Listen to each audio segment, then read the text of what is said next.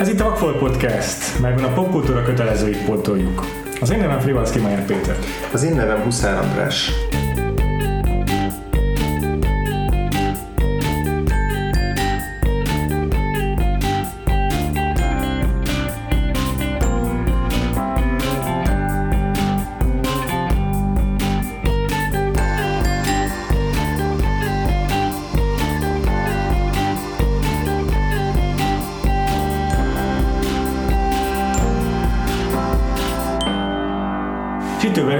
Visszatérő vendégünk lett Tünde. Sziasztok! Szia Tünde. A Popkult Csajok stb. podcastnek a egyik házigazdája. Igen. És korábban már szerepelt nálunk az Elfújta a szél, illetve Óza csodák csodája dupla adásunkban, ami így kvázi fölvezette nyár végéről ezt a mostani musical évadunkat, és így részben kapcsolódik is a mostani filmünk ehhez az Elfújta a szélhez, ugyanis a My Fair Lady rendezője George Cukor, vagy Cukor. Cukor, igen, Cukor Gyuri. ő, ő volt az egyik rendezője a sok közül a, a, az Elfújta a szélnek. Sőt, ha jól emlékszem, akkor besegített az Ózban. is. Igen. Igen, igen. De ez viszont már elvileg csak a sajátja, illetve természetesen az eredeti Broadway musical alkotópárosa, ő kiemelten Ellen J. Lerner és Frederick Lowe is közreműködött, főleg a Lerner, aki pedig az egy amerikai Párizsban írta Igen. korábban, amivel szintén foglalkoztunk Igen. Illetve George Bernard Shaw-t mindenképp még meg kell említeni, mint a Pygmalion ö, szerzőjét, ugyanis ez annak egy átirata. Ez így igaz. A főszerepben pedig Rex Harrison és Audrey Hepburn láthatók. Audrey Hepburnnek nem újdonság a musical ekkor már. Sz, mivel is szerepelt korábban? Elfelejtettem. Funny Face-ben. Funny Face-ben, igen, és abban egyébként saját maga adta a saját énekhangját. Ebben nem, illetve csak egy egészen hangyányit az esetek többségében az a Marnie Nixon énekelt helyette, aki múlt héten a West Side Story-ban is a női főszereplő Natalie Wood énekhangját kölcsönözte, úgyhogy ez az én visszatérő szürke eminenciás És jövő héten is találkozunk vele, mert a Sound of Musicban meg már rendesen szerepel. hoppá, nagyon szép. Szóval rengeteg. És ha már Sound of Music, ennek a, darab, a filmnek az eredeti Broadway darabjában, ami sikerre vitte a My Fair Lady, Julie Andrews volt a főszereplő, őt kihagyták ebből a filmből, helyette lett Audrey Hepburn, de azért annyira nem kell buslapodni a Julie Andrewsnak se, hiszen ugyanebben az évben volt a Mary Poppins, ami szintén gigantikus siker lett, és annak meg ugye ő volt a főszereplő, és az tette filmsztárrá gyakorlatilag. Így van. És olyan híres, híres, vetélkedésük volt az Oscarban, hogy mindenki arra számított, hogy Audrey Hepburn is jelölik majd ezért a szerepért. De végül őt nem is jelölték, és úgy Julie Andrews meg is nyerte a Mary Poppinsért. Cserébe a My Fair Lady azért elég szépen tarolta az Oscar díját adón, legalábbis a legjobb filmdíját például Persze. bezsebelte. Igen. Úgyhogy Még egy apróságot itt kiemelnék hogy a, kapcsolatok közül. Az előző évtized nagy musical producere a Arthur Freed volt, ebben az érában meg feltör az Oscar Hammerstein a második, és vele legelőször akkor találkoztunk, amikor a bandwagonben megemlítették, uh-huh. mint hát a szereplők. Viszont a Sound of Musicnak már ő lesz a producere, ebben a filmben pedig, ehhez a filmhez pedig annyi a köze, hogy megpróbáltam erről is adaptálni, de sikertelenül, és majd a Pygmaliont, uh-huh. és, ö, és akkor, amikor feladta a dolgot, akkor került Lernerékhez a joga Uh-huh. az adaptációnál. És ugye a darab az óriási siker volt, már ö, 50 56-os volt a musical, maga a Pygmalion meg... ö, 14-es. Köszi. És ez a film pedig 1964-es, ugye, de ezt talán már említettük, és ez volt akkor az egyik, sőt talán a legdrágább film, amit amerikai stúdió forgatott, tehát 17 millióba került, 17 Elképesztő. milliós volt a költségét, és nem számoltam ki, hogy ez mennyi lenne ma. Ja, ja, ja, De- addig a Google-be. Egyébként az is oka lehet ennek a hatalmas költségvetésnek. Egyrészt persze, hogy Londonban játszódik és Los Angelesben forgatták díszletek között. Másrészt az, hogy a produc- producere, a Warner Brothers egyik alapítója, Jack Warner, akinek ez volt az első film producerkedése. Tehát ő így a céget vezette korábban. És, és a cég alapításhoz fűződik az ő neve, viszont soha, szinte soha nem csinált saját kezűleg filmeket, viszont ezt így rendesen azt mondta, ezt most megcsinálja, és így véghez viszi. És valószínűleg ez a teljes elhivatottsága volt az oka annak, hogy most bizonyítani akart. Hmm. És így, így robbant fel a költségvetés is szerintem ekkorán. Hát már eleve az is, hogy az Audrey Hepburnet szerződtették, aki jóval drágább volt, gondolom, mint a, annak lett volna a Julie Andrews. Ugyanakkor meg azért akart az Audrey hepburn hogy bevonza a közönséget, mert Igen. Julie Andrews úgyse ismerte senki. Igen. Úgyhogy nem is értem, amikor az Arany Globus-t átvette a Julie Andrews, akkor ugye a Jack Warnernek köszönte meg. Mert ott még ugye vetélkedtek egymással az Audrey hepburn is elvették, és, és ugye ő nyerte meg a Mary poppins és akkor azt mondta, hogy szeretné megköszönni egy uh, idősebb úrnak, Jack Warnernek. Ez szuper. nem kellett őt félteni. Nem, nem. Az Oscaron is uh, próbálták azért ezt a dolgot valahogy ilyen uh, jelezni a közönség felé, hogy itt volt egy ilyen vetélkedés, és a, a My Fair Lady-et nyerő Rex Harrisonnak a díjat uh, Julie Andrews adta át, ha jól emlékszem. Akivel ugye a Broadway darabban együtt játszottak, mert Jack Rex Harrison viszont a Broadway darabból át lett emelve ebből a filmbe, ő folytatta a szerepét. Igen, igen. Úgyhogy most, hogy így a hátteret elég jól felrajzoltuk, mm-hmm. kíváncsi vagyok tűnde, hogy egy, olvastad-e a George Bernard Show művet, illetve ezt mikor láttad először, egyáltalán milyen viszonyat fűződik ehhez a, ehhez a filmhez, a, az egész My Fair lady Én szerintem yeah. pontosan, hogy a My Fair Lady-t láttam először. Szerintem amikor gyerek voltam, ugye ez ilyen rendszeres karácsonyi film, amit valahol tuti leadnak, és, és én szerintem akkor láttam uh-huh. gyerekkoromban először uh-huh. valamikor, nem tudok most így kivételesen pedig szoktam tudni, de ezt nem tudom, hogy mikor, hány évesen. És utána akkor ugye rászabadultam, akkor elolvastam a, a George Bernard Show művet is, és szerintem még színházban is láttam vagy az egyiket, vagy másikat. És uh, igazából a George Bernard Show mű ez egy kicsit, ez a Fair után úgymond csalódás volt, de aztán rájöttem később, hogy azért az az igazi, az hmm. eredeti, mert ugye ott nincs a végén happy end, pontosabban nincs, a romantika az teljesen így ki van belőle írva.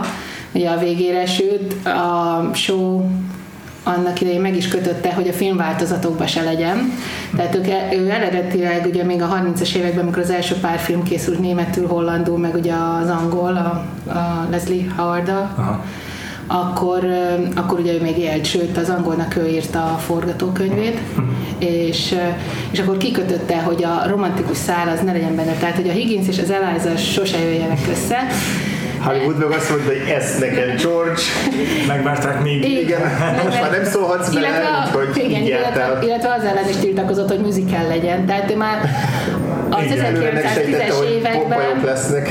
már a 10-es években Lehár Ferenc írt neki, hogy szeretné meg, igen, tehát hogy operettet szeretne belőle csinálni, de tiltakozott a show, hogy nem, nem. És a, a darabjához, ez fönn van, a, el is lehet olvasni ingyenesen a, a Magyar Elektronikus Könyv, könyvtárban, és ott is benne van az utolsó, amit írt, ami beleírja, hogy mi történik később a Elizával és a, a Higgins-el, mm. hogy, hogy nem megy hozzá feleségül, hanem a Freddyhez megy feleségül, és hogy ugye virágüzleteznek, meg aztán tényleg majd tanít, meg minden, szóval körülbelül az, az történik benne, amit ugye a Higgins ott énekel a végén, és um, hogy, hogy amikor vizionálja, hogy mi fog történni az Hát Hollywood már akkor is magasról tojta igen, az alapműszerzőjének a szendékaira. Pontosan, úgyhogy a, ahogy a, kezelték az örökségét, azok, azok aztán eladták ugye a jogokat, és hagyták, hogy, hogy musical legyen. De ahogy mondtad, ugye a Hammersteinéknek már beletört egyszer a bicskája, és ugye a lők is kétszer ugrottak neki. Ja, igen. Pedig legyen. azt gondolnánk így a West Side Story után, hogy itt már azért Hollywood jobban megbarátkozik a, a, a befejezésekkel is, ami nem az egyértelmű happy end, mint korábban, yeah. de az, az még inkább kivételt képezett a West Side Story, vagyis inkább a Romeo Júlia féle tragédiából. Meg az inkább ez kicsit korábbi igazából a darab. Meg az, meg az meg inkább ilyen opera-szerűbb akart lenni, a My Fair Lady meg inkább az operettből lehet eredeztetni, mint ahogy mm-hmm. a legtöbb ilyen Aha. amerikai musikált. Aha.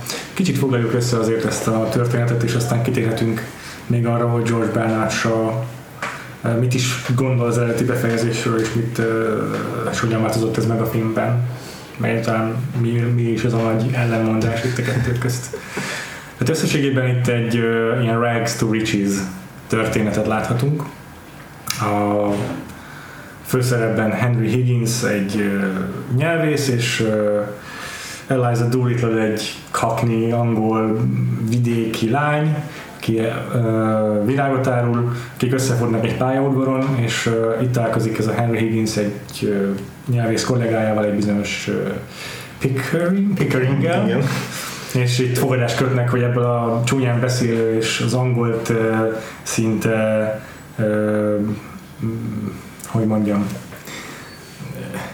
Hát meg, meg, Meggyalázó. meggyalázó. szerint megbecstelenítő. Igen, igen, lányból ő pedig most már pedig nemes hölgyet fog faragni a nyelvészeti oktatási képességeivel, Tulajdonképpen csak azért, hogy mutassa, hogy megteheti. Hogy megteheti, és a, a film végeredményeképpen ez sikerrel jár, viszont közöttük kialakul közben egy románc, Igen, illetve, illetve az Eliza a film végére szembesül, hogy azzal, hogy így átalakult, vagy átalakították, így már hirtelen egyik világhoz sem tartozik, ahhoz sem, ahonnan elindult, és ahhoz sem, ahová a Higgins terelgetésével, vagy, vagy hogy, hogy, hogy mondjam, ö, erőszakos lögdösésével bekerült, Ja. és akkor ez, ez, ez is egy kicsit megvan a film második felében ez a És akkor ezt még komplikálja, hogy mind a kettőjüknek megjelenik egy-egy szülője a történetben, illetve van itt egy másik love interest, ez a Freddy, Freddy. igen. és ezekre majd biztos ki fogunk még térni.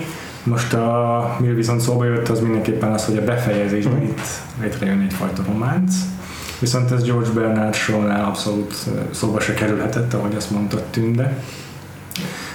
És itt vissza is utal Shaw az eredeti tehát az eredeti forrásműre, amiből ezt feldolgozta, ez az Ovidius féle történet, a, a Pygmalion, amelyben ugye a szobrásznak életre kell a szobra, a Galatea, és, és itt a, és, és ott, ott történik meg közöttük egy ilyen szerelembeesés.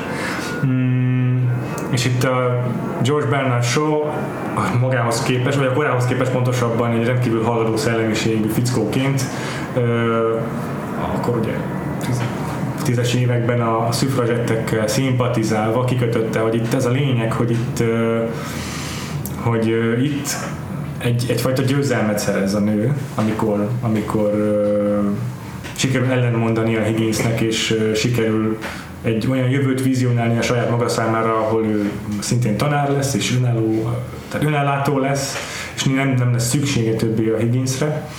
És, és pont ez az, hogy egy óriási vereség lenne a részéről, hogyha, hogyha visszamenne Higginshez. Tehát itt a Higginsnek úgymond vereséget kell elszenvedni abban, hogy nem jön vele össze az Eliza. Igen, vagy legalábbis ugyanúgy elengednél most, most esett csak le, mint a, a hörnek a végén, hogy a hör az mennyire egy az egyben egy Pygmalion sztori, uh-huh. hogy ugye az is azzal végződik, hogy túlnő a kvázi mesterén, vagy a, a feltalálóján a Scarlett Johansson féle mesterséges intelligencia, és hogy ott, ott el kell engednie, és ott is mennyire hamis lenne, hogyha a végén vissza visszakullog hozzá. Aha. Ugyanúgy, ahogy itt a, a, a filmnek a vége is itt teljesen hamis ettől. Ráadásul még, még az utolsó képkocka az is, hogy a Higgins így fölteszi a lábát, a nem tudom, kamlagra, így a kal- a kalapját így a fejébe csapja, és így naporhoz szépen a papucsomat, ami egy ilyen kis utalás, ilyen korábbi szóváltású, tehát egy picit ironikus akar lenni, de, De maga a- maga a helyzet az egyértelművé teszi, hogy itt egy ilyen Igen. Tehát az, hogy a végén pedig a, az Eliza ott elmosolyodik. Igen, hogy így mint egy közös vicc, Igen. közös, közös tréfájuk. Olvastam, hogy van, vagy volt egy-két olyan előadás, ilyen később, mint olyan elmúlt, nem tudom, 5-10 évben, volt olyan színházi előadás, ahol direkt megváltoztatták így a My Fair Lady-nek a végét, és az egyik ilyen konkrét példát olvastam, ami a- ugyanezzel a jelenettel ér véget, ugyanaz az utolsó mondat, és úgy folytatódik, hogy az Eliza oda viszi neki a papucsot, majd utána lemegy a színpadról, és a közönségen keresztül így kisétál, és ez a vége. Tehát, hogy van egy ilyen, Aha. egy Átjött. ilyen, ö, ilyen, Modernizáció. ilyen plusz dolog. Egyébként ez a 1938-as filmadaptáció ö, becsapták egy kicsit ott a sót, és a premiéren tudta meg, hogy Igen, hogy ott, ott, ott van benne a végén ugye ez a szerelmi. Igen, de, de pedig ő írta ugye. a- történt, azt hiszem. Igen, igen, de ott azért egyértelműbb az utalás, hogy, Ja. hogy innen, innen mi, lesz a, mi lesz a vége, de, Ja. de annak még ő is írta a forgatókönyvét, Mhm. pedig Itt az 1913-as megjelenésekor még 5 évre voltak a brit nők attól, hogy szavazati jogot nyerjenek. És szerintem egyébként nem csak a, a nők szavazati jogáról, vagy a nem tudom, egyenrangúságáról szól az a, az a darab, hanem, hanem van egy olyan aspektus, amit megőriz a film, az pedig a, a nemességnek, vagy a felső tízezernek a, a becsaphatósága, vagy ilyen teljes képmutatáson, hogy ez az egész valójában egy ilyen egyszerű kis színjáték, amiben bárki részt tud venni. Igen, és hát főleg ugye az angoloknál az osztályrendszer az még ugye még mindig megvan, és hát az 1900-as évek elején meg, de még a 30-as, 40-es években is, sőt, még manapság is azért nagyon megvan. És, és igen, tehát az ellen is kiket. Egyrészt ugye bebizonyítani, hogy csak nyelvvel is be lehet kerülni, illetve ugyanazt megmutatni, hogy de mégsem, mert, mert nem elég csak szépen beszélni, mert attól még nem biztos, hogy bekerül az ember a felső tízezerbe. És hogy ugyanakkor meg megmutatja, hogy így az első perctől kezdve, hogy ez a, ez a felső tízezer ez mennyire snob, és mennyire lenéző, és mennyire ö, le, lekezelően Igen. viseltetik az alsóbb ö, néposztályok iránt, és hogy gyakorlatilag hát ebben a filmben is a Higgins majdnem a, a, a játékidőre, hiszem legalább kétharmadáig eszébe se jut, hogy itt bármilyen közösséget vállaljon ezzel a lányal, hanem tényleg csak egy ilyen szobor, akit elkezd így kifaragni magának hát, ja. gyakorlatilag, és így minden második megjegyzése az valamilyen ilyen arcpirító. De izé, ugyanazokat mondani, hogyha a lányot sem lenne. Igen, igen. igen. igen. És ugye csak játszik úgymond a, a lánynak a sorsával is, de még az apja sorsával is, ugye, hogy mennyire ő az, aki átreformálja a dolittle is az életét. És hogy pontosan tudja, hogy ő ezzel hogyan játszik, Igen. mert így mosolyog közben, és így élvezi azt, hogy ő itt most izé, így szemétkedhet valakivel, vagy ilyen nagyvonalúan egy 10, 10 fontot ajánlhat fel 5 font helyett, amit mondjuk a, az Eliza Dolittle apja kér, és hogy így ilyen full izé, szociopataként így látja, hogy itt hogyan, hogyan játszhat a, a, a szegényebb emberekkel, és hogy ez neki egy ilyen úri, úri szórakozás gyakorlatilag. De ugyanúgy ő úgy játszik a szegény embereken, mint ahogy a gazdagokon is egy ilyen igen, tehát ő senkire nincsen úgy Igen. igazából tekintettel, tehát ahogy Igen. megjelenik ugye akár Escott, a Escott pont, amikor ugye a lóversenyre mennek, ott abszolút ahogy viselkedik, az egyáltalán nem odaillő. Igen. Igen, és hát a, ugye, ugye a nőkkel úgy általánosságban az a véleménye a nőkről, hogy így hát ez rettenetes, és csak a baj van, tehát két, két dala is van a Igen. film elején, meg a film végén is van egy-egy dal, ami konkrétan arról szól, hogy a nők mennyire borzasztóak. Igen, erről mindenképpen kéne még beszélnünk, hogy ezt Itt egy kicsit felismerült, hogy esetleg, meg ugye, hogy együtt rögtön összeköltözik a Pikeringgel, hogy lehet, hogy igazából ő, ő meleg, tehát uh-huh. ezért nem érdeklik a nők. A, ez a két igen. dal is Szerintem arra utal. El tudnék képzelni egy modernebb hmm. feldolgozást, amiben ez már explicitebben megjelenik. Igen. Akkoriban egyébként ez, tehát felmerült a készítőkben, hogy ezt lehetne így prezentálni. Nem emlékszem konkrétan kinek az ötlete volt, amikor még csak a kidolgozási fázisban, tehát így bőven az elején tartott ez az egész produkció. De azt hiszem, hogy, hogy vagy Lerner vagy Love vagy lehet, hogy Kukor, nem, biztos nem Kukor találta ki, de felmerült, hogy mi lenne, hogyha homoszexuális lenne itt a Higgins. És akkor, aki valószínűleg ezt ö, ö, tehát már, már eleve a Broadway darabban sem volt az explicit soha, csak így eljátszottak a gondolatával akkoriban. Ö, viszont ö, a filmnél lehetett volna lehetőség, hiszen majdnem tíz év eltelt, hogy, hogy ezt ö, átgondolják, viszont Kukor se tette meg mikor híres, ma már tudjuk róla, hogy homoszexuális rendező volt, és pont ő ellenezte, hogy ezt bármilyen módon is mhm. kinyilvánítsák a filmben, mert akkoriban nagyon titkolnia kellett a saját identitását, és pontosabban ő ezt nagyon komolyan titkolta, és direkt elutasította annak a lehetőségét is, hogy ilyen pegykának a kezébe kerülhessen az ő neve, és ezért ezt abszolút nem dolgot, hogy nem hangsúlyozták ki a filmben sem.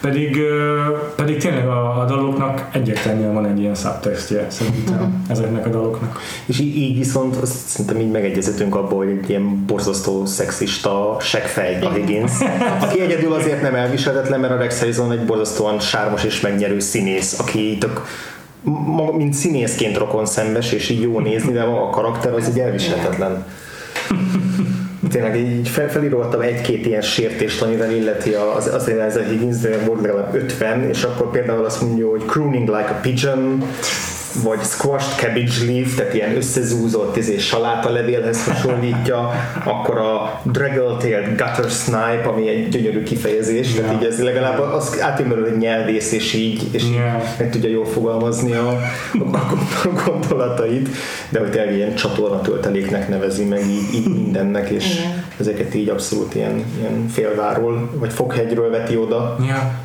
meg alázza színni. Igen. És tényleg van konkrétan dal, ami arról szól, hogy miért nem lehetnek a nők is olyanok, mint a férfiak. Igen. Igen. És az jutott eszembe, hogy azért nagyon-nagyon sok példát láttunk itt a musical évadunkban, hogy a főszereplők azok ez ilyen bohóag legények, akiknek van, van egy daluk a filmjük elején, hogy jaj, de jó, hogy nekem nincsenek kötöttségeim, és aztán tesz a film végére összejönnek a, a szere, az új szerelmükkel. És itt is Fred Astaire, Gene Kelly, mindenki ilyen karaktereket vezet, és itt is ez van, de ez már az ilyen sokkal nehezebben ö, akceptálható verziója ennek a típusnak. Igen, és fő, főleg azért, mert ő is azért valamennyire így a, az osztályának a fogja, mert azért nem foglalkozik, nem kezeli emberként az Elizát, mert ugye ő nem csak a nyelv miatt, hanem mert a, a társadalmi ranglétrán is jóval alatta áll, és ezért nem tekinti szerintem, és éppen ezért nem tud szimpatikus lenni a, igen. hozzá. Igen, párosul egy ilyen fel, felsőbbrendűséggel karakterében. Igen.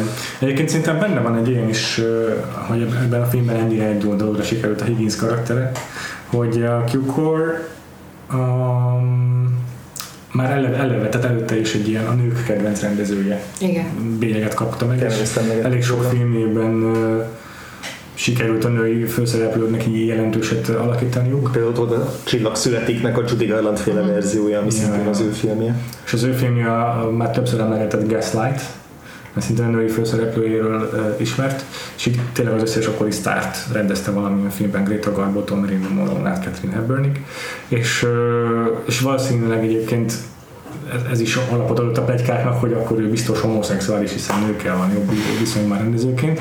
Minden esetre szerintem ebben a filmben az, hogy az, hogy ö, neki ez volt az erőssége, az az Audrey Hepburnnek adott egy, egy fort, egy kis előnyt a filmben, és lehet, hogy a Higgins karakternek emiatt kevésbé volt kidomborítva, vagy kevésbé volt ö, sok oldal, több oldalúan bemutatva. Hogy ő amúgy is preferálta a női, színé, a, a női főszereplőket, meg a női karaktereket valószínűleg. Péter, ezt én most láttad először? Igen. Ezt a filmet? Na és akkor te mit, mit gondoltál erről a három órás opuszról? ő nem tűnt olyan hosszúnak egyébként, Aha. viszont viszont főleg a Higgins karaktere azért elég idegesítő volt. Tehát igen, mai szemmel már ez, ez, ez, már akkori szemmel is szerintem voltak itt olyan tehát ezek a karakterek úgy voltak ábrázolva, vagy már akkor is kellően idegesítőek voltak, és nem feltétlen működtek akkoriban sem. De a mai szemben meg aztán már abszolút mm, elfogadhatatlanul viselkedik a Higgins legtöbbször. Az Audrey Hepburn karakter, az Eliza, őt is lehetne modernizálni, őt is modernizálnák, azt mondom inkább, hogyha ez a film ma készülne. Teszem azt a Pretty Woman formájában. De, de még mindig sokkal érdekesebb az ő karakterével, még mindig sokkal többet mesél rajta keresztül a film. És, és jobban tudtam élvezni, hogy jobban szórakozott az ő karaktere. Hm. Illetve a, amit a film mond a, a, a, osztályokról, a társadalmi osztályokról, az már tökéletes szerintem. Tehát azzal kapcsolatban nem tudok kifogást emelni. A a románc részét azt én is inkább kihagytam volna, és ragaszkodnék a, a show féle verzió az, az eredetihez. az eredetetnek tűnt. Aha, aha. De ugye azért is volt nehéz, mert ugye a legtöbb musical az valamilyen románcra fűződik fel. És ezért is volt nehéz nekik megírni több, ja. a többszöri nekifutás, mert nem tudták ezt az operettből, meg a musicalből jövő hogy hogyan kell felfűzni egy sztorit, hogy milyen dalok vannak benne, tehát itt nincsenek táncjelenek, alig van. Igen, hát, ugye... egyszer csoszok benne az Ilázának a papája, ami táncolni próbál. Igen, igen. Körülbelül ennyi meg van egy, egy tánc, amire aztán így visszaemlékszik az Eliza, ami elvileg a szerelmük kezdete, vagy ja, valami olyasmi. Hát koreográfia egyébként van, mert amikor az utcán el a Wouldn't It Be Love, igen. van tánc, de azért... Hát ilyen sétálgatós koreográfia ez van benne, de klasszikus tánc nincs. Igen, meg ilyen klasszikus nagy jelenet sincsen, ilyen tömegjelenet, tehát valamennyire az eszkot nál van, ugye, de az is inkább a látványra megy rá, mint a Igen. mozgásra. És főleg- a főleg itt a- energikus mozgásra. Nekünk legalábbis egy a West Side Story után, ami meg Igen. tényleg egy legalább annyira táncfilm, mint, Igen. mint énekes film, ahhoz képest ez sokkal, sokkal kevesebb. Legalábbis. Na neked hogy tetszett? És te láttad korábban? Ö, Biztos, hogy láttam, mert az összes dalra emlékszem. Tehát, hogy lehet, hogy nem láttam, csak hallottam, vagy színházba, de hogy ismertem a sztorit, meg így, meg így mindegyik dalt felismertem belőle Ah. körülbelül. Ha láttam is, akkor nagyon régen, és így részletekre nem emlékeztem. És itt így meg kell mondanom, hogy az első fél óra az, azon nagyon-nagyon-nagyon nehezen tudtam átrágni magam. Tehát, hogy, és főleg azért, mert mert mindenki üvölt, üvöltözik ebbe a filmbe. Tehát, hogy van egy olyan alap hangneme, meg tónusa a filmnek, ami olyan, mintha egy óriási nagy kőszínházban a színpadról hátra kéne kiabálni a hátsó soroknak, és mindenki így színészkedik, így beszél, meg maga a, a, a film is bármennyire is látványos, de gyakorlatilag olyan, mint egy, mint egy filmre vitt színházi előadás. És, és ugye az első fél óra az így a, az Audrey Hepburnnek ezzel a Cockney óbégatásával, meg a Rex Harrison szintén felhangon ö, való szónoklásával. Tehát amikor elérkeztünk oda, addig a jelenetig, hogy egy kádba megpróbálják bele szuszakolni az Audrey Hepburnt, és egy egész háznép üvöltözik és sikítozik, akkor így azt, ezt nem fogom bírni végignézni. és egy így nagyon rossz érzés volt a szexista higgins egy platformra kerülni, amikor arra gondoltam, hogy hallgattassák már el ezt a nőt. Nyilván nem ez a film célja, meg nem ezt kéne gondolnom ott, de aztán később valahogy vagy hozzászoktam, vagy egy picit elcsitult a film is, mert aztán még nem volt különösebb probléma a, a filmen, most azokon túl, amiről beszéltünk, Aha. És tudtam élvezni a dalokat, főleg ennek főleg a második fele jobban tetszett ennek a filmnek, mint az első fele. Ott a, a, a dráma ö, az, az sokkal érdekesebb volt. Ö, Igen. a, hát amikor már bejön az ő konfliktusukba az, hogy a hogy az Audrey Hepburn már elég öntudatos tud lenni ahhoz, hogy, hogy sértse az, hogy levegőnek nézik, tehát azok a jelenetek már, már kifejezetten tetszettek, úgyhogy az összkép az nem katasztrófa, de azért nem ez lesz a kedvenc musicalem, az, az Ja, ja, biztos. ja, igen, igen. Én uh, ugye, hogy régen láttam, és Mhm. nálunk, meg hát a tévében mindig úgy megy, hogy ugye magyar szinkronnal.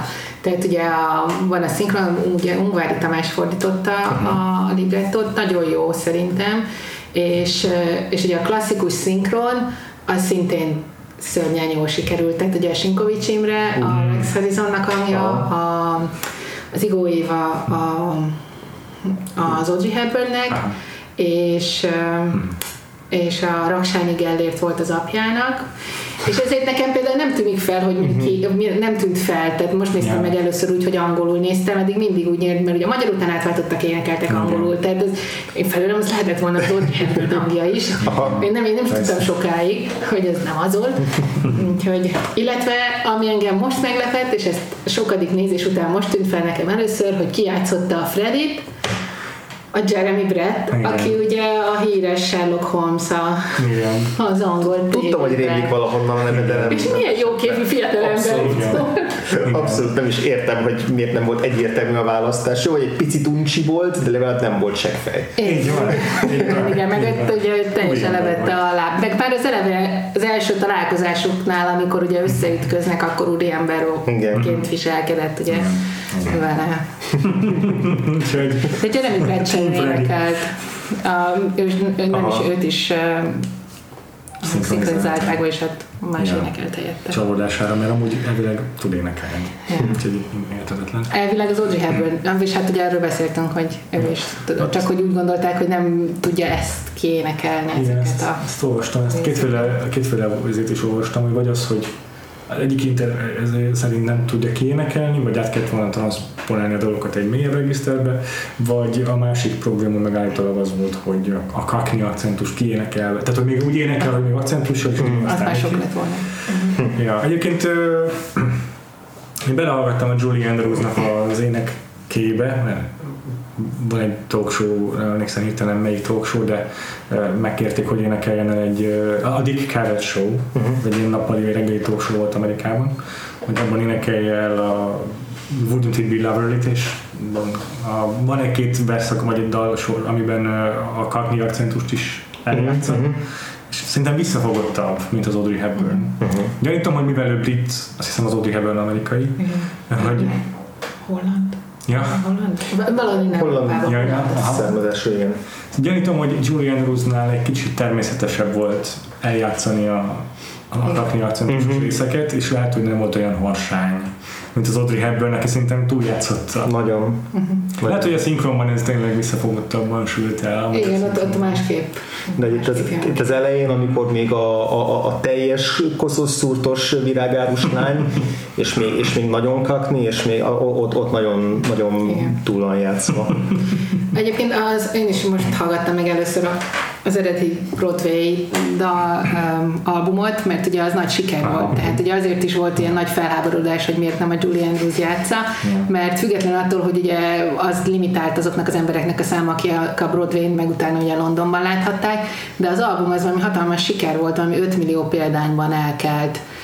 És ö, úgyhogy ezért ismerték. A Spotify-on fönn van mind a kettő, Ó. úgyhogy mind a kettőt most én meghallgattam, hogy össze, összehasonlításként. És ezért a Julie Andrewsnak sokkal jobb a hangja, mint a uh-huh. Marnie Nixoné.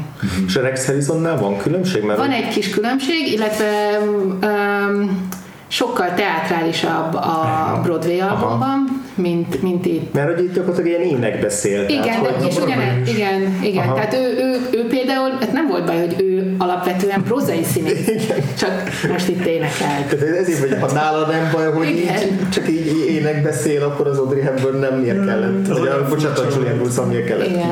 Az olyan furcsa nekem, hogy csak ének beszél. Mármint. Igen, nagyon sokszor. És így mind- mindig érdekes szokott lenni egy musicalben, amikor valaki átvált a, a beszédből énekbe, és így szinte fel se tűnik, hogy már énekel. Csak onnan, hogy a feliratban je- jelzik, mint egy döldbetűvel, vagy valahogy. Hogy, már Kirakják, és ott a jelen. Igen, igen, és ja, hogy ez már az ének. igen, igen. Igen, De- és a, az albumon is, mind a két albumon úgy van, hogy van mindig elkezd beszélni, beszélni, és akkor egyszer csak jön a, a zene, vagy hát hogy az éneklés. Olvastam, hogy a Q-kor azért megpróbálta ö, beíratni tánc, vagy azért énekórákra Rex harrison na jó, de a film kedvéért azért csak tanulna megint. Amúgy valószínűleg lenne dallam hangszerre a daloknak, hiszen halljuk a hangszerelést is hallottuk. De nem jött össze, és így jó, jó. Hagyjuk, ne erőltessük. Ének beszél. Rappeljön. És uh, ti mindjárt értétek az Audrey Hepburnnek, hogy nem egy uh, hercegnő a film elején? Nem. Én pont azért gondolkozom, hogy nekem annyira, annyira hiteltelen volt, és, és nem zavart, mint ahogy a West Side se zavar, hogy a bandatagok azok ilyen komolyan vehetetlen bandatagok. De, de hogy így hiába volt úgy összekoszolva az arca, meg, meg, meg ilyen rongyokba öltözve, akkor is hogy annyira olyan előkerülséget sugároz magából mindig az Audrey Hepburn, hogy így Igen, tehát, a, a mozgása az egészen tehát én, én inkább ugye ezt mondjam, a mozgásán nem tudta, Ja. tehát hogy azt, azt, azt nem tudta úgy levetközni így a Tényleg. testbeszédét, mert még azt, hogy ugye a külsőleg ugye csináltak neki szénabogját, meg minden, az, az úgy hagyján, meg másképp világították is meg, hogy még így ilyen homályosabb legyen, hogy nem is tudom, hogy csinálták, de a, a, ahogy ahogy már ott így viselte magát, az, az úgy igen, valóban benne volt egy kis, az az Audrey Hepburn-es stíl. Mondjuk érdekes, hogy így a az Audrey Hepburn karrierjében gyakorlatilag egy visszatérő téma ez a transformáció filmemből. Tehát egy minden második filmje arról szól, hogy így valamiből átváltozik Ja. azzal az Audrey Hepburn, amit megismerünk a Breakfast at Tiffany's, A ugye Sabrina. a Sabrina, akkor a Funny Face-ben is van hasonló ki, ki, a kiinduló pontja annak a filmnek. Tehát, hogy De már- még a háború is békében is, Aha. hogyha, hogyha úgy vesszük. Tehát így, így, így érdekes, hogy az, az ő az ő brandje az gyakorlatilag erről szólt, hogy így azért ült be a néző, hogy lássa, hogy valamiből, ami, ami olyan, mint az Audrey Hepburn, megszülessen az az Audrey Hepburn, akit a címlapokról, meg, a, meg így a, a, a közéletből ismer, ismer meg, a, akiért rajong mindenki. Az az, az Audrey Hepburn az nagyon működik is ebben a filmben. De ott, amikor ugye már átváltozik, egyrészt már amikor az Ascotnál megjelenik, ugye ott ez a különleges ruha, ami rajta van, tehát ez egy az is egy költemény. Ahhoz képest, amikor megy a bárra, a ruha nem is volt annyira szerintem lenyűgöző, ott a frizurája és a tartása volt Igen. inkább, de az Escottnál, amikor először megjelenik, és de az, az elképesztő, és hát nálam meg mindig fontos, hogy a milyen ruhákat, meg kinek a ruháit viseli. Mondjuk itt azt hiszem konkrétan a jelmezter, a filmnek a jelmeztervezője volt, aki kitalálta ezt a ruhát, és nem egy híres francia Igen. márkának a ruháit viselte, mert a korábbi filmekben az szokott lenni. Igen. Aztán. Általában leállt a forgatás, amikor megjelent abban a ruhában a, házban, és megtapsult. Egyébként nekem az a kedvenc jelenetem az egész filmben a lóverseny. Ja. Az a legviccesebb igen, jelenet, igen, igen. az a dal, nem az a legjobb dal, de a legviccesebb dal, amikor a lóverseny uh, felső arisztokrata népe elénekli, hogy az adrenalin az ja. egekben, és, és akkor ilyen sima hangon. És egy kimérten, szoborszerű merevséggel előadják, hogy, hogy micsoda izé, viharos érzelmek dúlnak bennük éppen, azt nem iszletesen vicces. Akkor így el, elhajt a, a kocsi, a ló, Igen. másodperc alatt, és aztán arról nekem, hogy micsoda látvány. Igen, és semmi, semmi érzelem az arcukon, Igen. és, és az Audrey Hepburn is abban jár be a legviccesebb, amikor már viseli ezt a gyönyörű ruhát, és már elvileg félig meddig ki van nevelve, de amikor a beszélgetés elkezdődik, akkor, akkor is nagyon vicces, hogy abban a begyakorolt kiejtésben nagyon odafigyel minden szótagra, de közben olyanokat mond, amit csak egy virágárus lány Igen, igen. Pont, pont ez a, ez a ez, hogy így, hogy, ahogy, ahogy így gúnytűzd a fejem a felső tízezerből, ami szerintem szuperul működik. és, is. és ugye ott is úgy van, hogy a ruháknak a színe is mindenkinek ilyen nagyon, nagyon sápat színű ruhája van, és akkor itt ez, egy, ez a költemény, egyrészt ugye a Higgins is eleve ugye abszolút olyan ruhában van, ami nem hasonlít semmelyik másira, ugye egyáltalán nem oda való. Uh-huh. Az Audrey meg ugye azért, és hát az Eliza meg azért tűnik ki, mert annyira. Igen. Igen. Igen. És színészileg meg, meg az a jelenet a legjobban nem is mond semmit, amikor az utolsó nagy megpróbáltatáson, az utolsó nagybálon a magyar gróf, vagy herceg, nem tudom kicsoda, az nem a Kárpáti az Zoltán, Kárpáti Zoltán.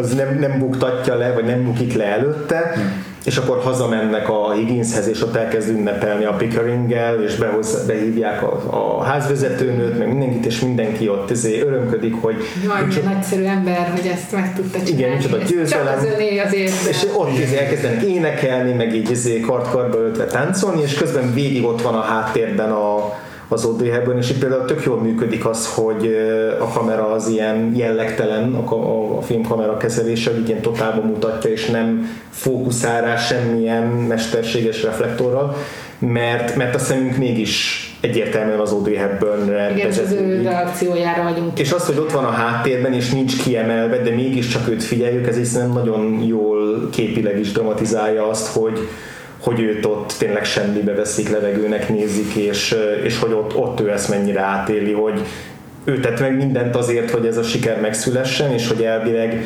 magára is talált ebben az egészben, vagy ha nem is magára talált, de egyfajta önkifejezésnek a, az eszköze is lehetett adott esetben az, hogy egy picit jobban kinyílt, de hogy, de hogy ez semmit nem jelent senki más számára, és gyakorlatilag már embernek se tekintik. Egyébként nagyon vicces, mert a Zoltán Kárpáti az eredeti showban, a darabban úgy fordították le, hogy Nepomuk igen.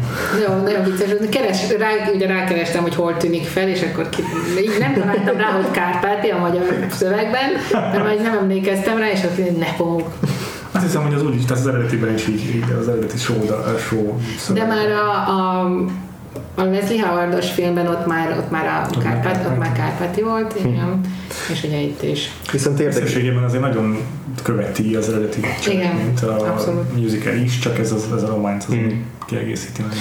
Szinte értékeltem, hogy a Budapestre találtak egy jó rímet, arra nagyon kíváncsi voltam, hogy mi, és akkor ez a Ruder Pest.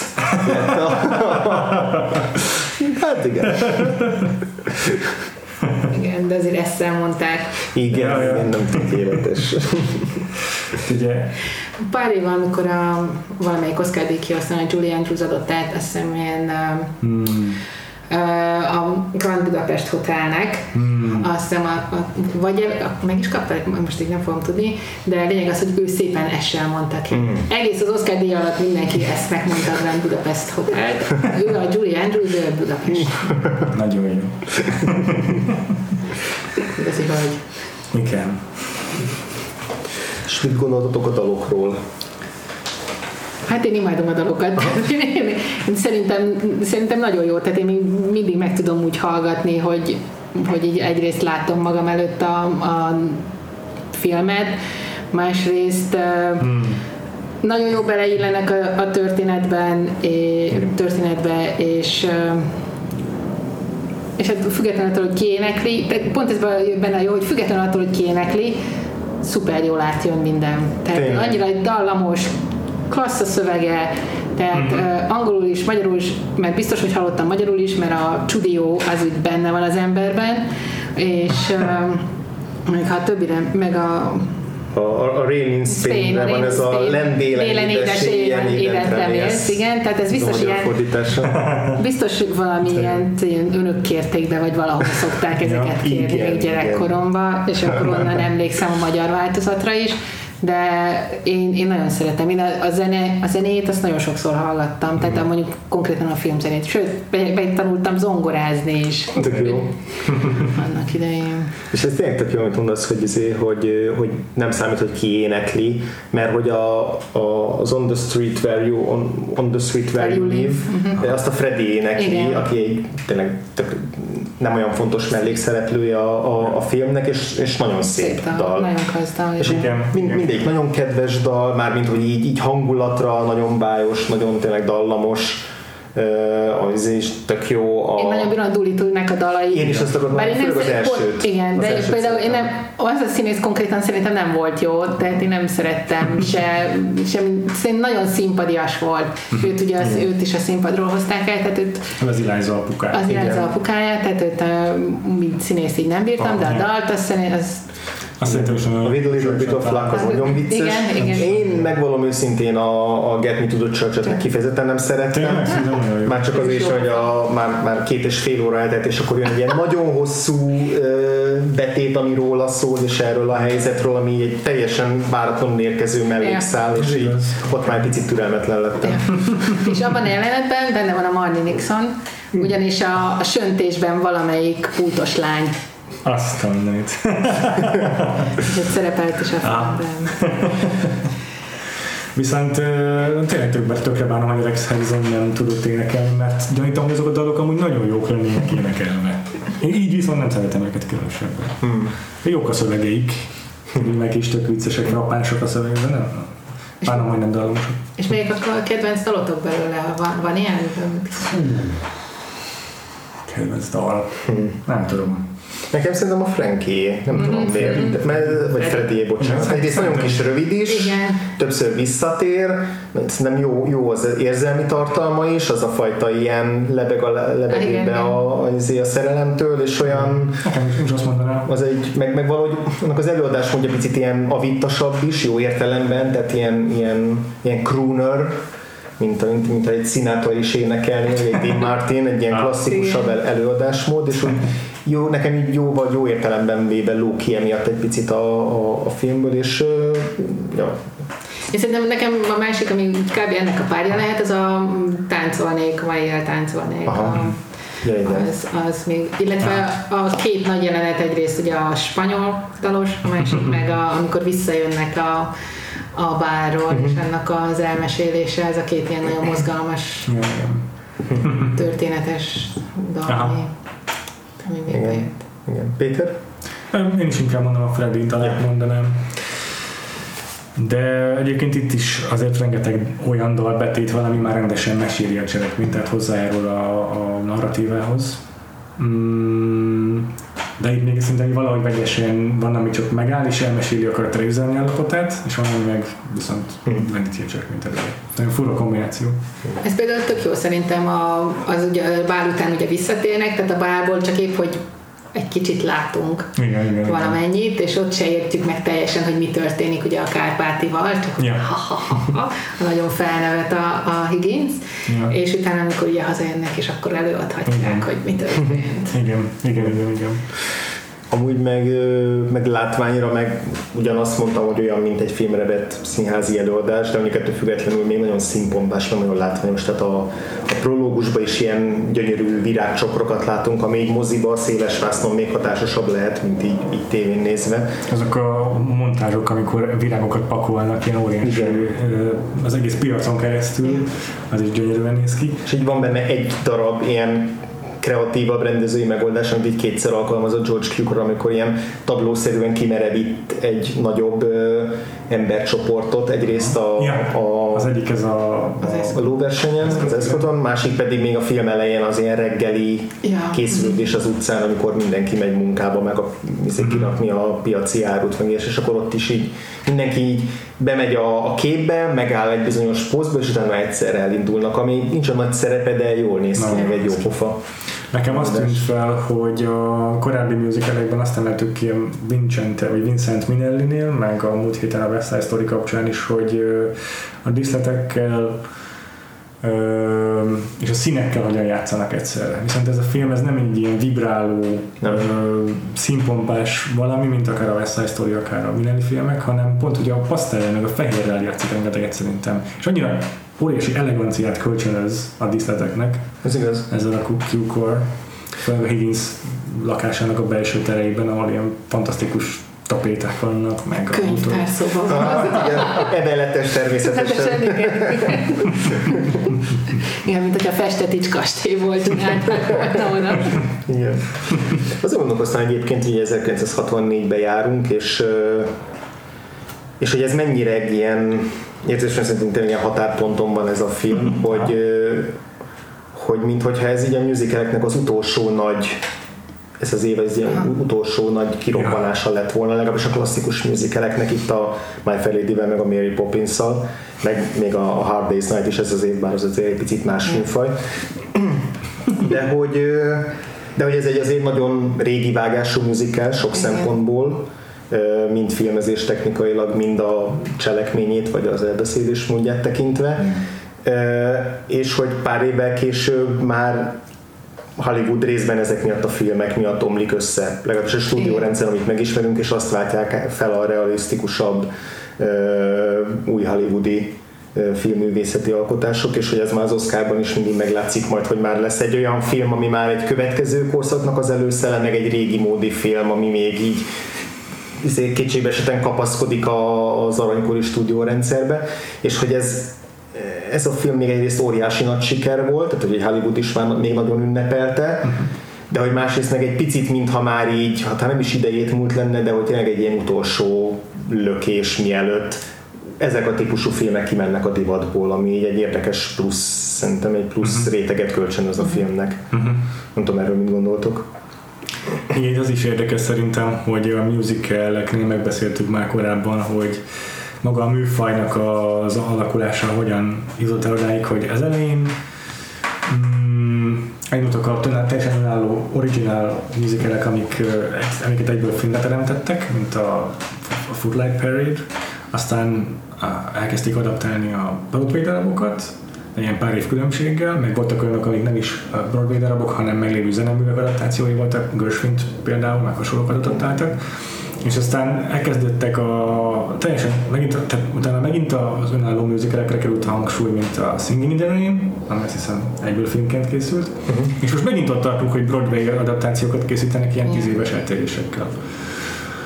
Úgyhogy, úgyhogy így fura, hogy így az adaptációtól, az, az eredetén keresztül megint az adaptációkhoz jutott el a musical, hogy így kifogyott belőle a szusz valahogyan. És cserébe, hogy a Broadway-en meg ezek óriási népszerűségnek örventek. Nem tudom, hogy minden ilyen nagyobb népszerűségnek örventek de szerintem igen. És volt közben olyan szakasz is, amikor először filmként létező musicalek átvittek a Broadway-re is. Aha.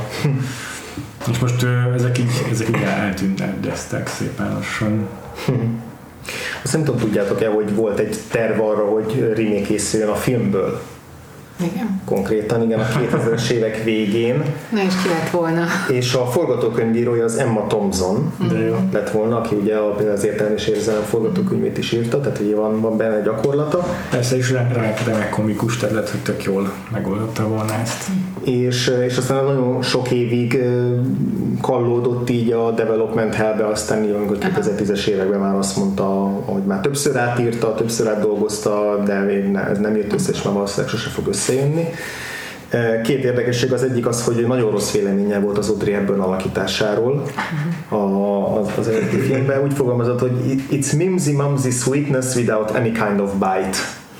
Uh-huh. És azt mondta, hogy, hogy a Audrey nem tud énekelni, nem igazán tud színészkedni, biztos nagyon kedves, meg, meg szórakoztató ö, asszony volt, és lehet, hogyha személyesen ismertem volna, akkor jobban élveztem volna a színészedét is, de, de ennélkül nem nagyon tudta értékelni. Úgyhogy, úgyhogy lehet, hogy ez, ezen is változtatott volna valamennyire a forgatókönyv. Én kíváncsi lennék, hogy az ő forgatókönyve az, az mennyire maradt hű az eredetihez, és mennyire modernizálta, vagy aktualizálta, vagy változtatott rajta volna a hangsúlyokon. Bár ő azért az értelmi érzelmet is egy nagyon, szerintem egy abszolút jó értelemben vett tradicionális módon hmm. adaptálta hmm. filmre. Lett volna már szereposztás is, vagy legalábbis nem, bizonyos neveket kerestek. Kíváncsi vagyok, hogy ki tudjátok-e találni, hogy mondjuk a 2000-es évek második felében milyen brit színészeket kerestek meg a szerepre. Egyszerűen tök egyértelmű. így. Knightley. Pontosan, ő lett volna a, a, az Eliza, illetve még Kerry Mulligan-t is emlegették, de Keira Knight szerintem ad az evidens, és akkor Colin Firth. Ennyi. Ennyi. Mondtam, hogy ez össze fog jönni pillanatot a legevidensebb választások erről a karakterre. Igen, én szerintem, hogyha ha most, csinál, hogyha most csinálnák, akkor meg mondjuk a, az Eliza-t játszhatná a, az Emma Stone, Aha. és a, és a Benedict Cumberbatch. Benedict Cumberbatch tuti, de hogyha mondjuk angolt keresünk, akkor a, Akkor akkor a. Daisy Ridley. Az igen, Ez jó. Nem tudom, tud-e énekelni, de biztos tud, miért ne tudna. mindent tud. Vagy egy Naomi Harris. És akkor dalokat is újat írtak volna, vagy csak a... Ezt nem tudom. Csak nem. Azt nem Csak tudom. nem. nem tudom. Mindig, egy-két ilyen új dal mindig szokott ilyenkor születni, Persze. De... Mert Szerintem az is, hogy Oscar díj Igen. be lehessen rakni. Szerintem egyébként maguk a dalok, abban megvan ez a csípőség, amire az Emma Thompson vágyik, úgyhogy nem hiszem, hogy újakat vitt volna, csak meg volna az alakításba is azt. Jobban a hangsúlyokat lehet, hogy kiemelte volna az iróniára, vagy Aha. a... És hát a modernizálni akarta volna azt a részét is, hogy a, tehát a Higgins karaktere máshogy nem működik, csak ha modernizálják szerintem. Tehát, hogyha mondjuk beleteszik a gay subtext- subtextet erőteljesebben, akkor kidomoríthatta volna jobban a Pickering karakterét, amit a Kukor szándékosan visszavett a filmben, Aha. tehát akkor ez egy tök jó kapcsolat lehetett volna közöttük, hogy látjuk az ő barátságukat jobban kiforni mondjuk.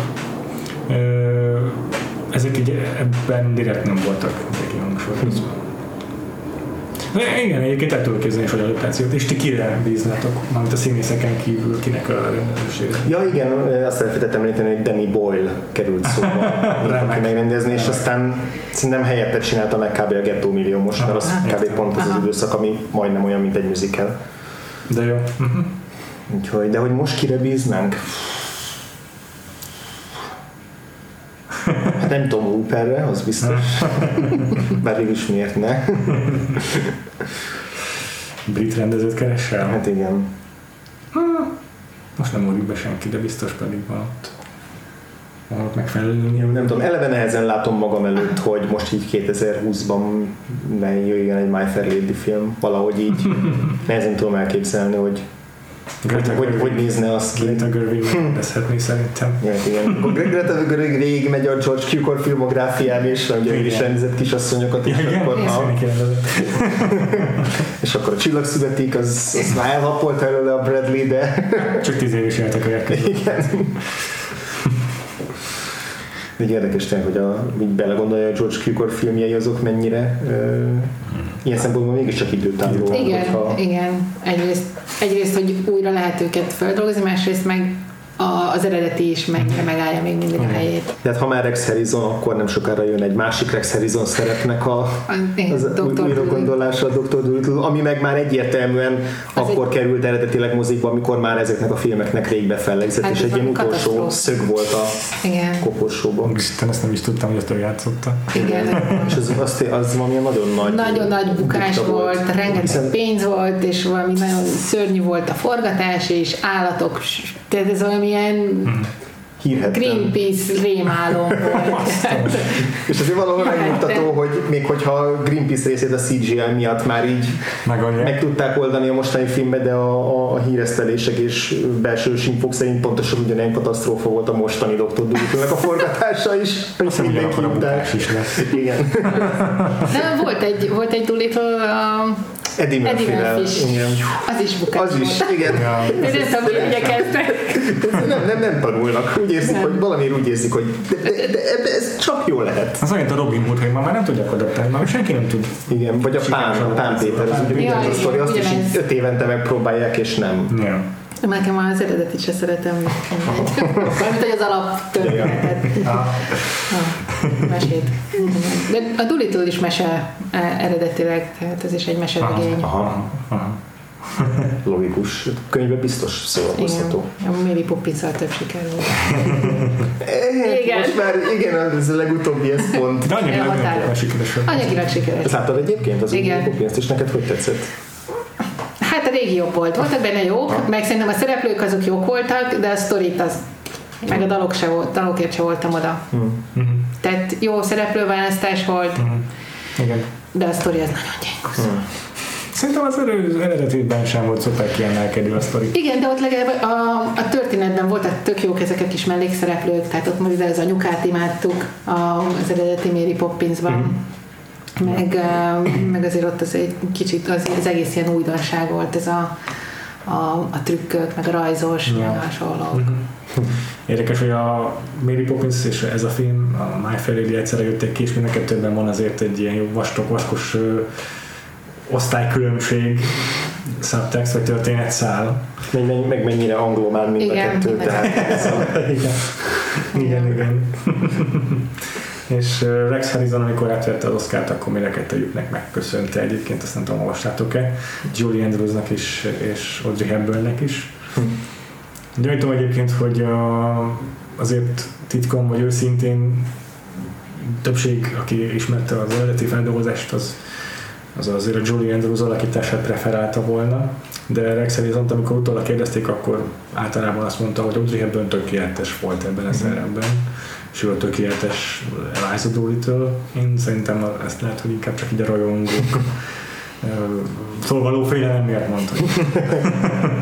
Mert érdekes, érdekes lenne, nem hiszem, hogy van felvétel az eredeti mm, előadásról, hogy, hogy, hogy milyen volt az átalakulása, mert amiket láttam a Youtube-on, ez mindig csak arról van, az a rész a Lovely-t énekli, és az a, szinte ugyanaz a kosztüm, mint ami az Audrey Hepburn van, a Julie Andrews-on, tehát nem, nem nagyon talán fényképek talán vannak a, az átalakulásáról, hogy milyen volt, de mondjuk az a rész, az szerintem abszolút így az Audrey-ra lett írva, hogy ott például abszolút olyan, mint a mintha magából a Pygmalionból jött volna elő, hogy ő a szobor, ugye az Alabastrom, vagy nem, hanem fehér márványból csinálta, azt hiszem a emlékszem. a, a szobrot. És akkor ott, ott ez arra, arra, meg ez a haj, meg, meg szerintem abszolút arra utal. valahol olvastam, hogy hogy erre a szerepre szinte mindig olyan színészet keresnek, aki inkább a, a, a vé- végtermék a, uh-huh. az élet átalakulásából, tehát egy arisztokratikus jellegű, elegáns, kecses, és hogy őt alakítják át úgy, Vissza. hogy vissza a, a, az a csatorna töltelék Ilázával, és hogy nagyon ritka az, amikor, amikor így a másik irányból válogatnak szereplőket, Igen. ami El kéne menni közösen megnézni a, a most a My Fair Lady-t, ugye a Tompos kártyával, mert még játszák a Tompos kártya és az Alföldi. tényleg az Próbál. alföldével van most. Tényleg. Tényleg? Fú, És most például a tompos kártya, a tompos kártya viszont pont az a másik, tehát a- akinek Igen. sokkal jobban áll a, a Ja. szúrtosabb rész, mint a, Hmm. a És azt ki rendezi, azt lehet tudni. A, rendezte. Lesz Kinek a férje, a Básti Juli férje. Ha, valakire így hivatkozok, hogy a, a Básti Juli férje. Nagyon jó. Nem tudom viszont. Puskás, Puskás Tamás? Puskás Tamás? Gyorsan megnézem. Gyorsan nézed. De jövök Básti Júli férje. Ez legyen a tényleg. És tényleg. Aha. De kíváncsi lennék, hogy ők vajon, Igen. vajon, vajon modernizálták-e a darabot valamilyen értelemben. Vagy, vagy direkt belementek abba, hogy legyen marha idegesítő a híz. Viszont még érdekes szerintem, hogy a Rex Harrison a 80-as években is játszott a higgins Nem tudom, akkor hány éves Igen, volt már. igen, Wow. vissza, valami, valamelyik revivalben visszatért. Mondjuk ő is az a színész, aki így 60 évesen született, nem? De Igen. Vagy, vagy legalábbis úgy néz ki. Nem néztem persze fiatalkori fotókat, de hogy ez alapján. Igen. Szerintem olvastátok ki, hogy hogyan harcolt a szerepért, a film szerepért. Cary hogy- akarták. Igen, és azért akkor már- Peter O'Toole talán Peter volt. O'Toole, akkor, Igen. akkor azt mondta a Jack Warner, hogy de azért ő túl drága a Ja. Peter O'Toole-re. Grant még jó lett volna, de hát azt hiszem, hogy nála meg az volt a gond, hogy nem akarta elvállalni. Eh, Főleg az akcentus miatt szerintem. És mert hogy ő nem elég elegáns hozzá. Ja, igen. De neki nehezen ment volna, ő alapból jó játszott. Azt mondta, hogy jó játszotta volna azt, amilyen az Eliza, vagy inkább játszotta volna, hogy az apja, szerepét. És és akkor a Rex Harrison úgy ö, kampányolt, hogy, hogy, hogy ő nem öregedett ki, mert az volt a fő kifogás vele szemben, hogy már tíz évvel ezelőtt játszotta a színpadon, hogy elküldte a mesztelen fotóit a kiukoréknak, amiben csak így kitakarta az intim részeket, hogy nézzétek meg, hogy milyen férfias. És azt olyan jó poénnak vették a kiukorék, hogy elfogadták. Végig kardigánban van. de Nem nagyon. Nulla szexualitás jellemző. Meg egyébként az egész filmre. Egyébként egy csók se csattan Semmi. De igen, a Freddyvel Ja, igen. ott azért Hát, van, igen, van, még kicsit. Meg van egy dal, amikor Igen. azt mondja, hogy így ne csak így szavakban hízelek, Ja, hanem igen, így igen, igen. is valamit. De hogy, de hogy kor, kor, korábban van az, hogy a, így, egy páran így cégozgatnak rá, hogy Bill csak azért lakhat egy ilyen gazdag Igen. arisztokrata nála idősebb fickónál, mert hogy a, a kitartottja lett. De egyébként mindenfajta er- erotikától mentes ez a film. Igen. Igen. Na jó van, ha még nem marad bennetek semmi, akkor van még egy gyors játéka az adás végére. Igen. Oké. Ö, Ugye tényleg mondom, hogy azt, azt szoktuk csinálni, hogy így azért ezeket a dalokat, amik a musicalingben szerepelnek, amik sokan feldolgozzák később, és akkor hogy megnézzük, hogy nem mindegyiket, de hogy egy-egy ilyen érdekesebb feldolgozást ö, megpróbálunk így kitaláltatni egymással, hogy ki lehetett az bizonyos klúk alapján, aki, aki elénekelte egyik-másik dalt. Fogalmam sincsen kik egyébként ebben az esetben. annyira nagyon sok, sokan nem dolgozták fel híres emberek azokat a dolgokat, amikről úgy gondoltam volna, hogy feldolgozzák. Ö, Például a legnépszerűbb dal az az I've grown accustomed to her face, amit a Higgins énekel a végén, és azt, azt csillió ember ö, feldolgozta ezt a legtöbben. Például olyanok, most direkt mondok olyanokat, akik ugye standard emberek, akiket már sokszor kitaláltunk, mint a Tony Bennett, Dean Martin, Martin. Sammy Davis Jr., Gloria Estefan, akit a múltkor emlegettünk, Art Garfunkel, Marvin Gaye, Rod Stewart, tehát egy, ezek az emberek mind, mind elénekelték. Kettő nagyon érdekeset találtam. Az egyiket egy híres ének, színész énekesnő, Barbara Streisand. igen, villámgyors volt. Viszont 2016-ban ö, egy duett, duettet énekelt egy fiatal sztárral, fiatal férfi színésztárral, aki most filmsztár. És Ryan Gosling. nem, nem, nem, nem, nem, az énekes szerepeiről ismert, de az azonos keresztnével rendelkező fiatal színészek közül róla legkönnyebb elképzelni, hogy Azonos talán... Chris, valamelyik Chris. Aha, valamelyik. Chris. Igen. A Pine. Aha. Mert a Chris Evansról is el tudom képzelni, de valamiért a Chris Pine az így egy ilyen nagyon klasszikus musical, arc, musical alkat. Ő tényleg is ő ének. Uh, ugye Into the Woods-ben. Igen. Igen. Ah, igen. arra nem is emlékeztem. Szóval, hogy ő, ők, ők adják elő azt a dalt, egy 2016-os Streisand lemezen, aminek az a cím, hogy Movie Partners Sing Broadway. És most egy picit előre feladok egy Sound of Music-os kérdést is, Na, vagy hogy.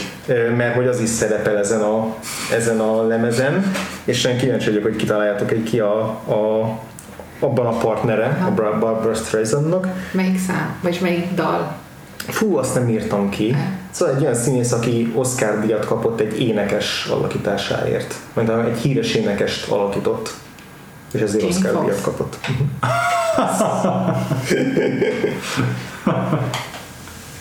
Erre Ja, gondoltam. ja, mindegy, csak azért kérdeztem, mert azt hittem, hogy, hogy mondjuk valamelyik dal, amit mondjuk egy nővel énekel, de hogyha nem, Jamie Foxx, az nem. Ö, hmm. Majd adásra Jó, oké. Valószínű, hogy az, amikor a család énekel a film végén, hát gondolom. Na mindig. Szóval, ja igen, ez volt az egyik a, ebből a dalból, és a másik pedig az egy ilyen különleges, szerintem egyszeri dolog volt, a Kirite Kanawa nevű ö, előadónak a, egy, egy koncertjén, egy, egy róla szóló An Evening with Kirite Kanawa Ja. volt, egy, egy koncert, és ott egy férfi színész énekelte el szintén az I've grown accustomed to her face-t, és ö, ő egy tipikusan az a színész, aki, aki a higgins nagyon könnyen el tudná játszani filmben is. Brit színész, egy ilyen arisztokratikus külsővel rendelkezik, jó kis parázdált arccal, kicsit érdesebb hanggal, és játszott rengeteg Shakespeare szerepet, de villeneket is amerikai filmekben, tehát ő egy ilyen Ellen Rickman? nem, de jó, jó, jó környéken kopogtatsz. Például jó, Jeremy Irons. Igen, azt akartam volna mondani, hogy jó akciófilmes franchise-nál kopogtatsz. Ja, Die Hard, Die Hard filmeknél. Ez fenn van a YouTube-on, hogy a Jeremy Irons énekli a dacen, nagyon jól énekli. De jó. Úgyhogy tökre kíváncsi lennék vele egy, Megnézem. egy feldolgozásra. És akkor ezen kívül, amit még kiírtam, a With a Little Bit of Luck, Ö, ott, ö, ott egy- egyrészt jégtánchoz nagyon sokan használják ezt a dalt, meg egyáltalán My Fair Lady-s dalokat, Hát igen, amikor a jól lehet. és ott, ott több párost is írtak, Aha. akik erre, erre táncoltak. Ezen kívül a Nat King Cole, aki ilyen nagyobb névő is elénekelte, és van egy érdekes előadó, ő nem énekelte, hanem egy, a zenekarával, nagy zenekarával együtt egy instrumentális változatát adták elő annak idején. Ezt csak azért adom föl, mert egy tök érdekes névazonosság ez a fickó. Az egyik leghíresebb brit zenekar szólógitárosával egyezik meg a neve, de nem ő az, hanem egy ausztrál fickóról van szó. George Harrison. Nem. Egy Brian másik. May. Igen. Hogy hívják? Brian May. Brian May. Ja, hát ő szerezte a Mad Max. Pontosan. De én amikor csak a nevét láttam, azt hittem, hogy fú, de jó lesz, akkor a, azért a Brian May elénekelte a, a a Little Bit of Luck-ot. Mondom, ez egy érdekes performance, ez, és aztán kiderül, hogy ez az Ausztrál Ja. illető. Ez jó. Azt gyorsan rávágtad. Ja, nagyon szenzációs. Aztán az On the Street, Where You Live, az is egy. Na. róla tudok egyet. Na. Tudom. Na, aki, aki énekelte, feldolgozták a Valentine's Day-nek a című filmnek a soundtrackján volt a Willie, Willie Nelson. Ez tök jó, ezt, De jó. ezt én nem Ez tudtam. country énekes. Aha, igen. Ezt csak azért tudom, mert nagyon szeretem ezeket a soundtrackeket, amiket a Gary Marshall csinált a filmjeihez, és a Szuper.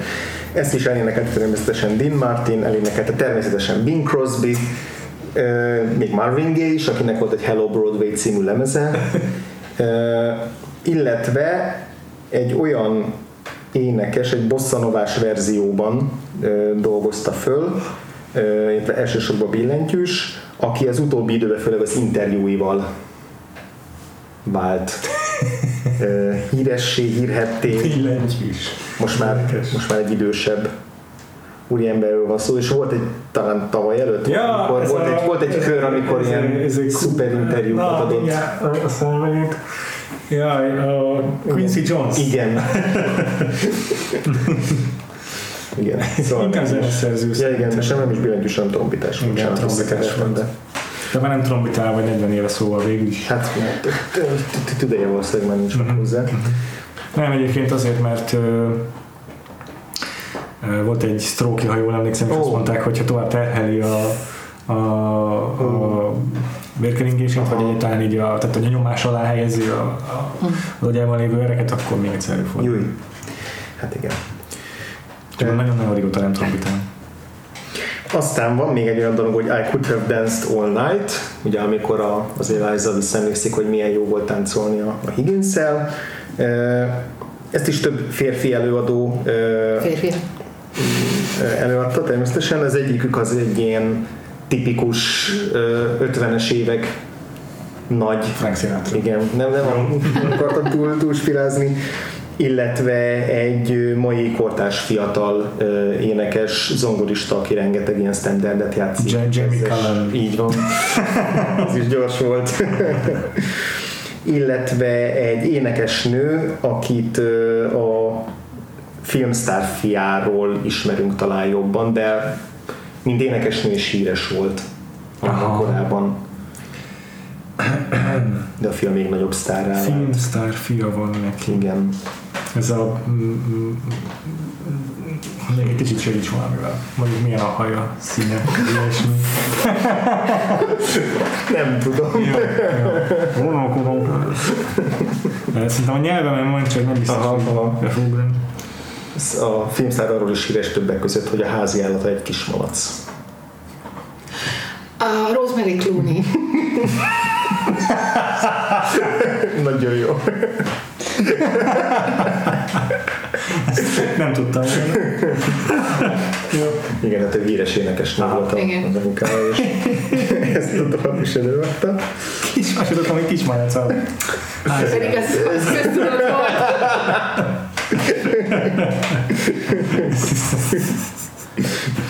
Oké. Okay. Illetve amit még kiírtam, Na. Még két dolog, az egyik a Rain in Spain, azt hittem, hogy ezt nagyon sokan feldolgozták, de nem találtam olyan sok nevet, Mhm. de Stephen King a Sötét Torony könyvekben egy ilyen paródiát írt belőle. Oké. Ez csak egy ilyen kis lábjegyzet, illetve a Wouldn't, Wouldn't It Be Loverlit, ö, az I Could Have Danced All Night-ot, az On the Street Where You Live-et, a Get Me to the Church-et, és az I've Grown Accustomed to Her Face-t is feldolgozta egy olyan sorozat. Glee. Nem, jó lett volna. Mi ez a Crazy Ex?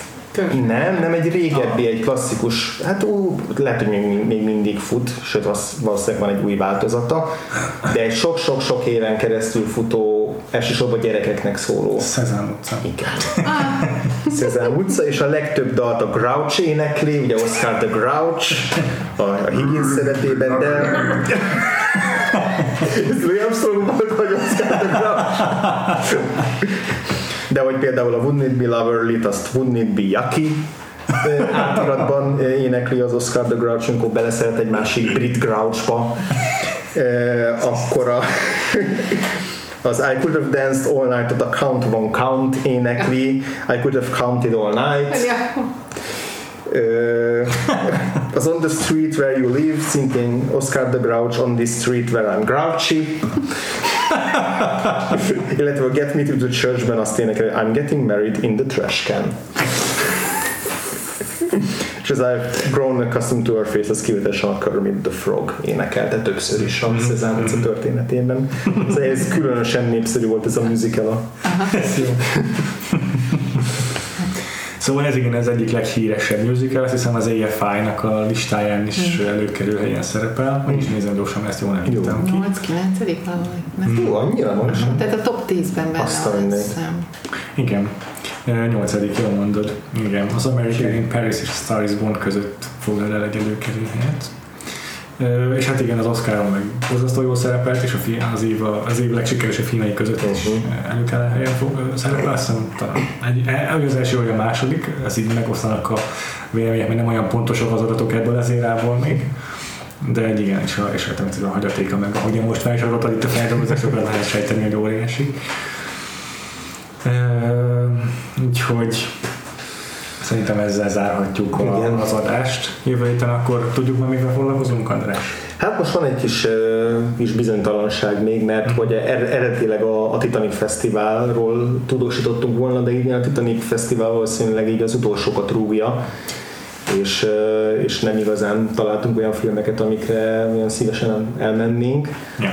Ö, Dominikelt és Eszter persze szívesen visszahívtuk volna erre az adásra, akik tavaly velünk beszélték ki az adott év titanikos filmtermését, de, de lehet, hogy ez idén nem fog összejönni, és akkor helyette keresünk még egy musicalt, ami, ö, ami fontos és jelentős, és, ö, és egyelőre még nem jutottunk talán dűlőre, hogy melyik lesz az és melyik évből. Ja. De az eredeti menetrendünk szerint a következő musical filmünk az a, a muzsika hangja lenne, meglátjuk, hogy elé még beékelődik-e valami más, de ugye 1965-ös a, a muzsika Igen. hangja, Igen. tehát egy évvel későbbi, és akkor Julian Rose-zal ö, fogunk találkozni. Most egyelőre lehet, hogy ez lesz a következő, hanem akkor azt még jelezzük külön. Ö,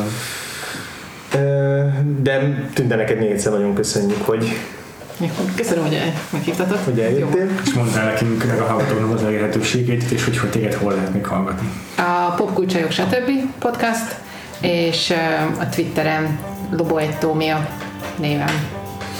András, téged hol olvashatunk az internetben? Természetesen a Gains aláhúzás név alatt a Twitteren, illetve a recorderre, ö, recorderbe szoktam írni. recorder.blog.hu, meg hát a magazint azt csak nézzetek el a különböző kihelyezett helyekről, igen. Igen, én a Twitteren vagyok elérhető, elérhető Freevo néven, kettő elven írom. A weboldalunk a vafopodcast.hu, vagyunk Facebookon, Twitteren is, és az Apple Podcast-en van hashtagünk a Letterboxdon, amit néha-néha használunk is.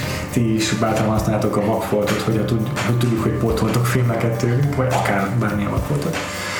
Kövessetek bennünket, és jövő héten találkozunk. Addig is sziasztok! Sziasztok! Sziasztok!